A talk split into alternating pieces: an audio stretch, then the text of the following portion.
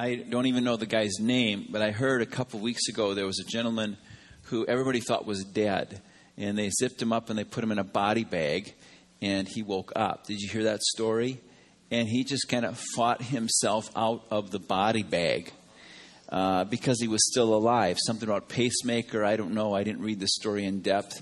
Um, and I heard just in the last couple of days that he basically had two more weeks and now he's dead.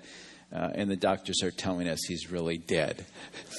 I know you're not supposed to do jokes with people dying, um, but there is kind of a little bit of humor in that sense of inability to know whether somebody actually was dead or not. Not unless, unless of course, you're the doctor in that case. And, and then we consult uh, Princess Bride and one of my all-time favorite movies where we have that magician who is able to say about the hero that he is what?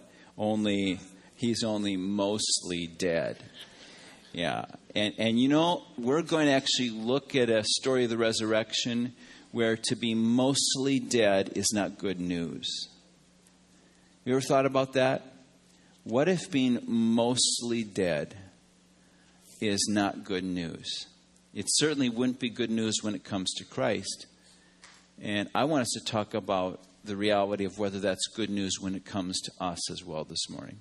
So our text is in John chapter 19, and our witness is Joseph of Arimathea and Nicodemus as well. Two people, actually, who were so reticent, who were even shy about, uh, protective, self protective in regards to anybody knowing that they had fallen in love with Jesus and their lives had been transformed by him.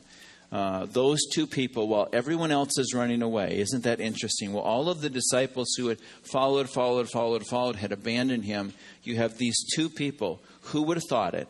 Joseph of Arimathea and Nicodemus are the ones that come forward and say, he, he, Jesus is dead, and we want to honor him because of who he was in our lives. And so I want us to look at this quickly, run through some bullet points on it and get to point of application for us. And the first is this the witness to the resurrection of Joseph of Arimathea and of Nicodemus is this Jesus really did die.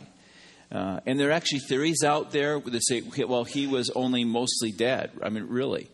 Because it's just hard for people to imagine that someone could actually physically rise from the dead. So he probably wasn't dead in the first place. And there's a swoon theory out there, and uh, it, it, it has a little bit of traction to it but really not much when you look at stories like this and you know what he went through and you see the suffering that was a part of it and you realize that the Romans did all of this. If anybody was, if anybody was good at keeping people mostly dead and suffering and then of killing them, dead, dead, it was the Romans. Uh, they were so good at it. They knew how to do it. And we, in our unsophisticated minds, have no clue of what they understood about torture and about killing someone in really, really cruel ways. So much so, when they saw Jesus' body on the cross and he appeared to be dead, they ran him through and drained the life out of him, the, the, the, the blood and, and the liquids uh, that were there as well. Romans knew quite a lot about death, um, and uh, Jesus died. Uh, the, the evidence of the resurrection um, starts here. Uh, he was dead. He really lived, and he really died. But there's another element to that, and it comes to the second point. Why did he die? What, why was it even necessary for this to take place? Well, there are three reasons, and the first one is so almost, of course, you're going to say that's crazy, but we're going to come back to it in a little bit. And it's this the reason why it's important for us to understand this is you can't have a resurrection without a death. Right? If the, if the person doesn't die, the person can't really resurrect from the dead. It might appear that way, but it's not real. It's only mostly, it's not even mostly, it's just pretend. You can't have a resurrection if you don't have a death. The second reason is this without death, there is no forgiveness. Without the death of Christ, there is no remission of sin. It is not taken care of. And long before Jesus ever walked on earth and taught these things to his disciples, and we read about them, we can go back to the book of Isaiah that prophetically talked about the Messiah, Jesus, who would come, and it talks about how critical the death was on our behalf. In Isaiah chapter 53, verses 4 through 6, we read these words Surely he took up our pain and he bore our suffering. Yet we considered him punished by God, stricken by him, and afflicted. But he was pierced for our transgressions, he was crushed for our iniquities. The punishment that brought us peace was on him. And by his wounds, uh, death resulting wounds, we are all healed. Uh, earlier, uh, later on, as Jesus is talking to his disciples in Mark chapter 10, I think it's in verse 45, he says, he talks about the Son of Man who comes, and it says this that he gave his life as a ransom for all. As a ransom. He paid for whatever, he, he paid for what imprisoned us. Uh, he, he, he, he, he paid the price of our sin. And even after Jesus has died, and there's two disciples that are walking along the Emmaus Road, and, and Jesus appears alongside of them. They don't even know that Jesus is there with them. And yet it says there that Jesus explains from all of the scriptures why the Son of Man had to die. He d- explained the reason why the Messiah had to go through these things. And, and the, the, the central core of it was this because he loves us. Oh, oh, how he loves us. And he knows that uh, there's a sin that our rebellion must be paid for. We even sing that song. It's been uh, rewritten to new music recently. Jesus paid it all. All to him I owe. Sin has left a crimson stain, and he, he washed it white as snow. It's God's sense, his very nature, um, that, that demands that justice rule. I mean, think about it. We want it, don't we? When someone does harm to us or someone precious to us, there's this thing inside of us that builds up, and we just want it to be made right. There's, there's a sense of justice there. And where does that come from? Well, we're made in the image of God. It's there for us as well. We ask the question who is going to ensure that justice is done? And God has that same core conviction. Justice must be done. And how is it done? Jesus paid it all. All to him I owe. Sin had left a crimson stain, and he washed it white as snow. So these are the reasons why, and we can go into greater complexity, and we will talk about more of that as we walk through this Easter season. That Jesus' death is necessary. You can't have death without a resurrection. You can't have resurrection without a death. And Christ's death was the remission of our sin. But there's another reason why it's important for us to know uh, that the necessity of Jesus. It's necessary for us to know about Jesus' death. And it goes actually back to one of the very first things that Jesus said. You go back to Mark chapter 1, and you go to Matthew, and you can find this as well, too. Matthew and Mark were really keen to note this particular thing. When Jesus meets with a couple of young men, and they're fascinated by Jesus. They're fascinated by his teaching, they're fascinated by what he knows, they're just, they're just, they're just focused on him. And Jesus gives to them an invitation. In Mark chapter 1, verse 16 and 17, we read these words And Jesus walked beside the Sea of Galilee, and he saw Simon and his brother Andrew casting a net into the lake, for they were fishermen. And Jesus said to him, Do you know what Jesus said? Come and follow me. Come and follow me. Those of us who say we're Christians, those of us who are believers are believers because we've made this choice to follow him.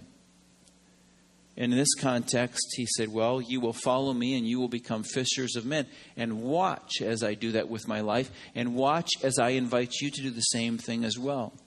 But it goes on, and we get deeper and deeper into the reality of what it means for, for us to follow him. And, and we look at the places where he takes us followers of Christ reach conclusions like when, when, when Jesus, when they were sure that Jesus would walk into Jerusalem and die there, followers of Christ said, Let us go with him that we also may die with him. I mean, they thought there was a possibility that in following Jesus, their death would result as well. Actually, it's a little bit different than that as we look at the teachings of Christ, we discover this that those people that decide to follow Jesus actually start with dying. It doesn't possibly get there. To follow Jesus means to begin with a commitment to die.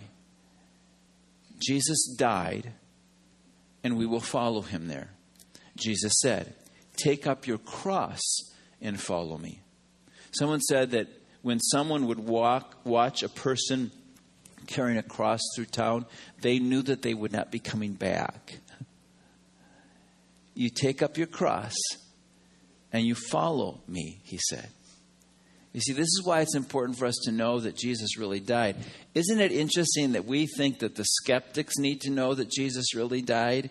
Who really needs to know that Jesus really died? I do. Are you sure he wasn't just mostly dead? No, he was completely dead.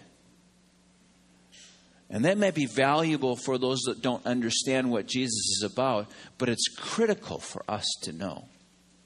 Jesus died, and we follow.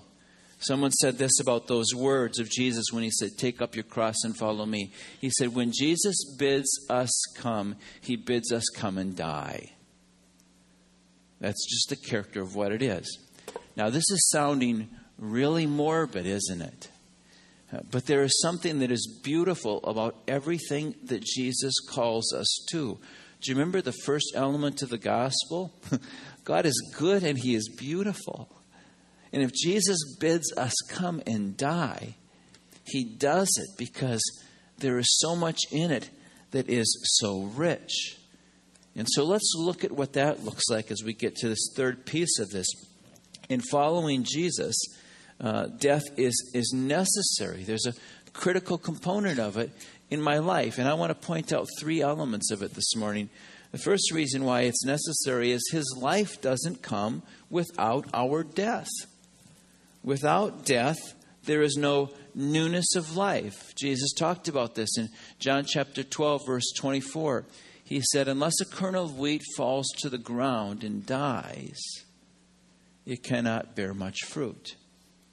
It just simply must happen. Without, without his life doesn't come without our death. Um, one of my uh, grandma's verses that she, Grandma Tilly, I called her Spunky. She died at 98 years old, and she lived with us. And what a precious gift my parents gave, my mom in particular, because it was her mother in law. Uh, and just as godly as mother in laws can be, they're still mother in laws, right? Uh, but Grandma Telly was with us in our home, and, and she aggravated me, and she challenged me, and she loved me, and she pushed me forward in so many ways.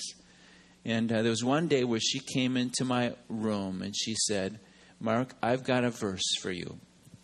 And it's this one right here. It's in Galatians chapter 2, verse 20, where it speaks about this very thing.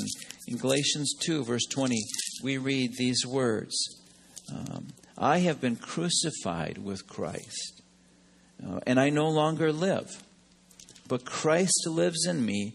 In the life I now live in the body, I live by faith in the Son of God who loved me and gave himself for me. I have been crucified with Christ, and I no longer live. His life doesn't come without my death. In Colossians chapter 3, verses 3 and 4, there's a similar teaching to this where Paul says, For you died, and your life is now hidden with Christ in God. Now, when Christ, who is your life, appears, do you see there's that piece of it? I'm going to get to that second piece of it a little bit. But the first piece of it I want us to understand without my death, his life doesn't come. So, what is that about? This is the second piece of the necessity of this. My death allows him to rule.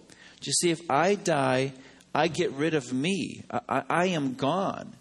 You see, a, a, mostly dead person can kind of almost get there and then just kind of through grit and determination just kind of gut it out and, and, and get their life back again. But if a person dies, it's over. There's no capacity any longer to resurrect one's self if you're dead. It just is not possible. This is what death actually means it means to lay down control. Dead people have no influence over what happens next. Dead people have no influence over what happens next. To lose one's life means it's gone. You know that phrase, you can't take it with you. Well, what is it that we don't take with us into our new life? We don't take our career with us. It's no longer my career anymore. I died to that. We can't take our assets with us. That's what's meant by that phrase. We, we can't take our retirement with us. We're dead. We can't take our kids with us. We can't take our leisure with us. We can't take our toys with us. We can't take our honor with us, our reputation with us into death. It's all gone. It's no longer mine anymore. I will it to somebody else if I have the power to do it. I no longer have control over it. And so think about what this means. If I don't have t- take my honor with me and my reputation with me, here's the beauty of it. I can no longer be offended because uh, you can't disrespect me anymore. I'm dead.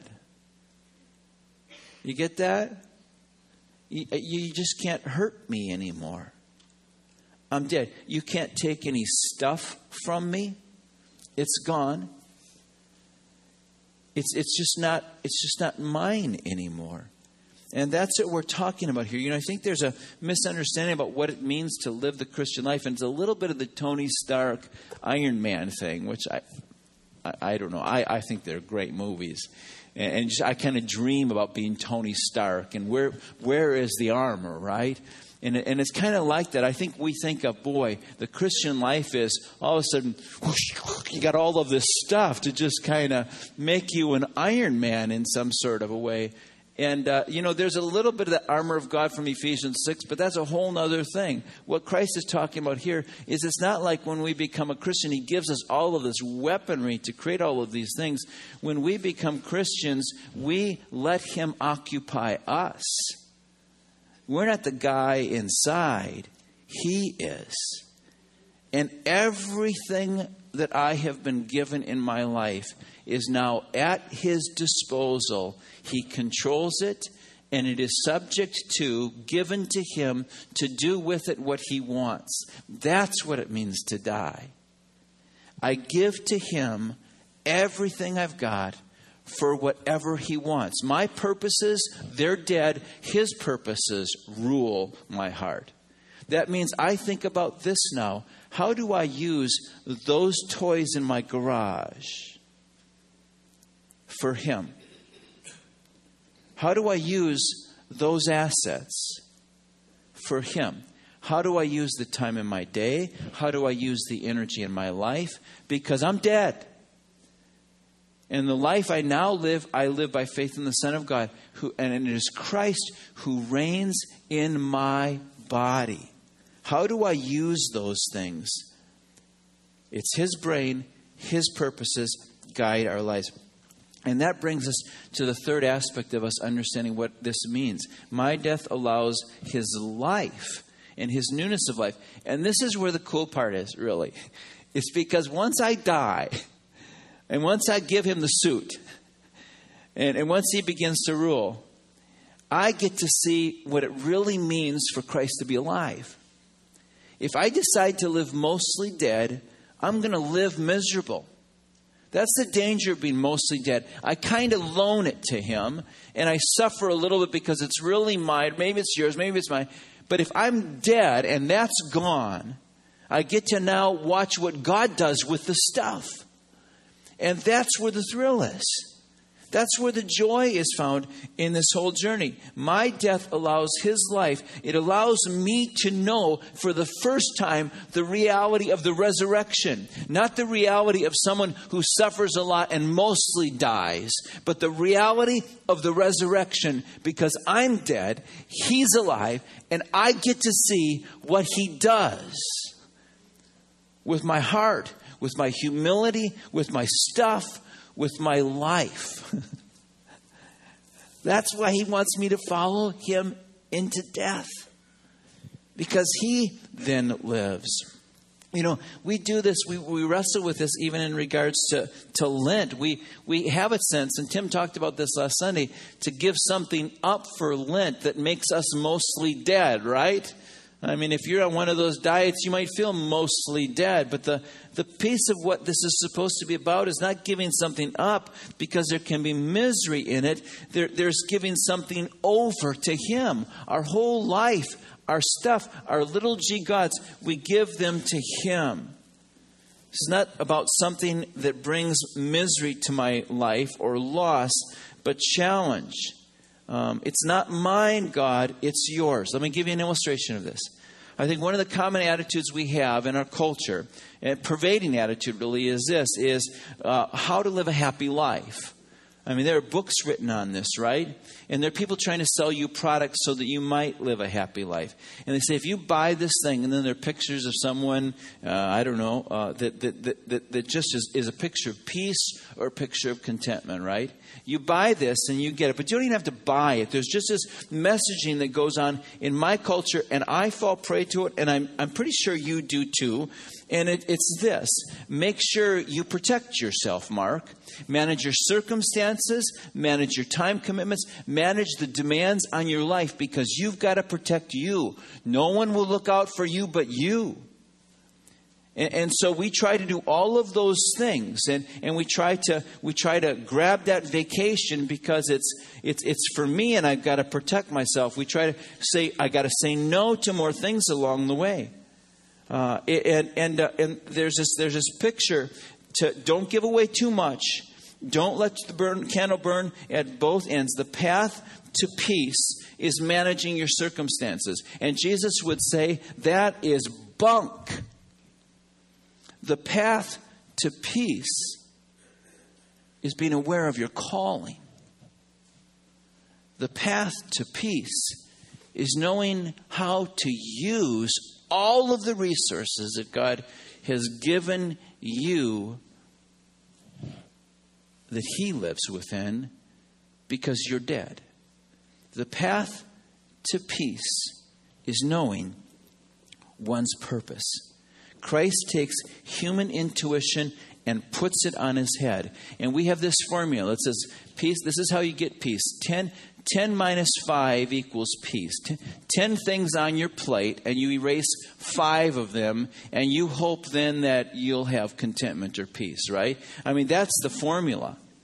Uh, and Jesus, Jesus turns all of that on its head and say, "I've got a different formula to you, and it doesn't have anything to do with subtraction, but it has something to do with addition." Here it is: your life now dead, surrendered completely, the presence of Jesus Christ in your life, used for His purposes, equals peace, equals contentment, equals hope, equals joy. You see, that's Christ's formula. it's not subtraction, it's acknowledgement of what it means to follow Jesus, and it's welcoming him in. It's letting go of my way in order to experience the newness of life. So I look at all of that stuff, all of this stuff that I've got in my life that Jesus occupies. And my question then becomes how will I leverage that vacation for Him? How do I ensure that when I come back from that, I will be revitalized in such a way that I can do what I'm called to more effectively? How do I use those toys, those things around me, in a way that actually can contribute to the purposes of God? And maybe it means I use them, maybe it means I give them away. How will I use my time? How will I use my time in such a way that it's for Him? And even in my human thinking, I think that's going to burn me out. And then I discover the miracle of what happens when I do it His way and, and I am am strengthened by it. Now, God gives us a head to figure it out, but it's a head that starts with this conclusion everything in my life is for His purposes. How do I manage those things well enough that they might bring glory to Him? Don't be a person whose life is about mostly dying. Be one who is actually a witness to the resurrection. not by being mostly dead, but by being completely dead. Mostly dead people don't experience new life.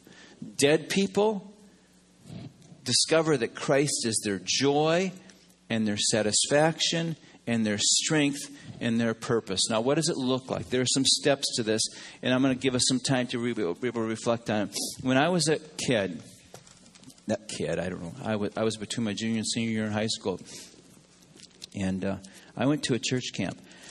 And while I was at the church camp, the pastor talked about um, what God was like and what Christ had done. And he called us as, as young people to, to uh, uh, make a decision. And I was a Christian kid. I mean, I, w- I went to youth group, I was in church. Believe me, we were in church. we were in church all the time. It just drove me crazy, but I felt pretty good about myself because of it. Um, and, uh, and I went to this camp, and uh, the pastor pulled out a text from Romans chapter 12, verses 1 and 2. And this was my Bible back then, and it was King James, and it said this I beseech ye, you therefore, brethren, by the mercies of God, that you present your bodies a living sacrifice, holy and acceptable unto God, which is your reasonable service. And he said to us, it's about, it's about giving your life as a sacrifice to God. It's about choosing death. And that night, there's a picture. Can we just see that up there? This is my Bible right there. Uh, August 8th, 1975, I said, This is what I'm going to do. I'm going to die. I am going to die. I'm going to go back for my senior year of high school, and I'm going to live it as if it's all about Him. And I went back to my cabin and I sat on my bunk and I just put in the time. It was at 10:45 p.m. that I did it, and, and and there it sits because I decided I'm going to die. I wonder if there are some of you in this room that you just say, you know, I remember, I remember that, and I forgot. That's that's what I wanted my life to be about. Uh, you know what? I, I got so much stuff around me uh, that is about me. I forgot I died. In a few minutes, I'm going to ask you to stand up and reestablish that you're dead. And, and dead people aren't self conscious. I'm going to ask you to stand up. I want to tell you one thing first. I'm on my way to Haiti on um, uh, a week from this Sunday, after services next Sunday. I'm headed down to Haiti, and there's some pastors down there uh, that are just in really tough circumstances and try to serve God's church well. And we're going to get them together, and we're going to have a retreat. And I get to be a part of it, and uh, some of your resources are actually going um, with us down there to just provide a place of great uh, refreshment for these guys. And so the guy who was charging the program interviewed a couple that a number of the uh, couples that were invited. He said, "You know, we want to just provide some stuff to you that would just be a blessing to you. What would you like? You know, what what what could we get for you? It was kind of as a swag bag." And uh, so, uh, put together a list of them. And Jimmy, who, who, who was talking about, he said, You know what? There was one pastor who came up to me and he said, Jimmy, what I would really like would be a really nice. And he said, I wasn't sure what he was going to talk about suit, bike, motorbike. What I would like would be a really nice flashlight.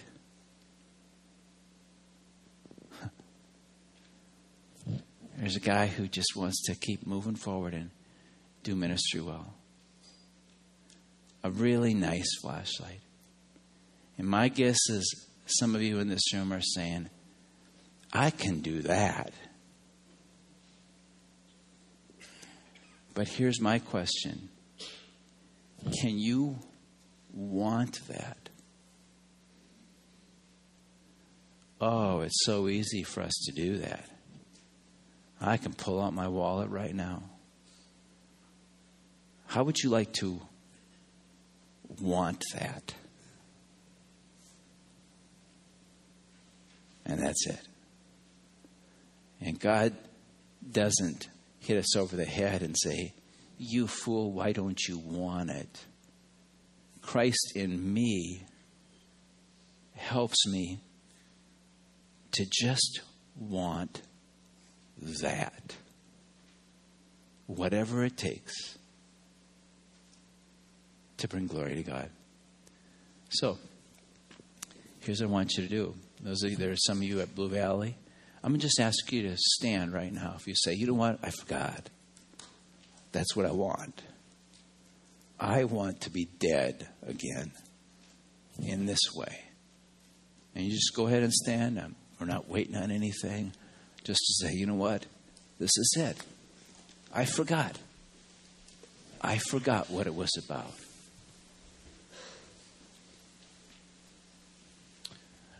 I wonder if there's some people in here who say, you know what? I've never done that. It's never been my understanding of it. I, I just thought this whole Christian thing was we just kind of come to church. Um, by the way, there are way too many of you standing. I, that's, I shouldn't even say that. Let me just pray for us. God, I just pray that what we're, what we're wrestling with right now um, would actually um, lead to us uh, bringing honor and glory to you. I am so sorry I even said that, Lord. I just, I just am thrilled that this could be what Hillcrest is, God. Uh, a church filled with dead people, Lord. And I pray that you'd show us what that means as we move forward. In Jesus' name, amen. Please be seated. We've got about five minutes here on the Prairie Village side. In Blue Valley, you can take off, Tim. I know you're out there, and Jason. But here's what I want us to do I want you to take about five minutes here, and I want you to ask God, God, what does it mean now for me? What is this about? And practically speaking, and what those terms are, what do I need to treat as if it's dead? Is it my reputation? Is it my sense of honor? Is it my some stuff? Is it my career? And God, what does it mean for you to actually use that with your life lived in me? And what does it mean for this to be not about another attempt for me to do something right, but for Him actually to be the one that transforms who I am? God, speak to us now, we pray. In Jesus' name.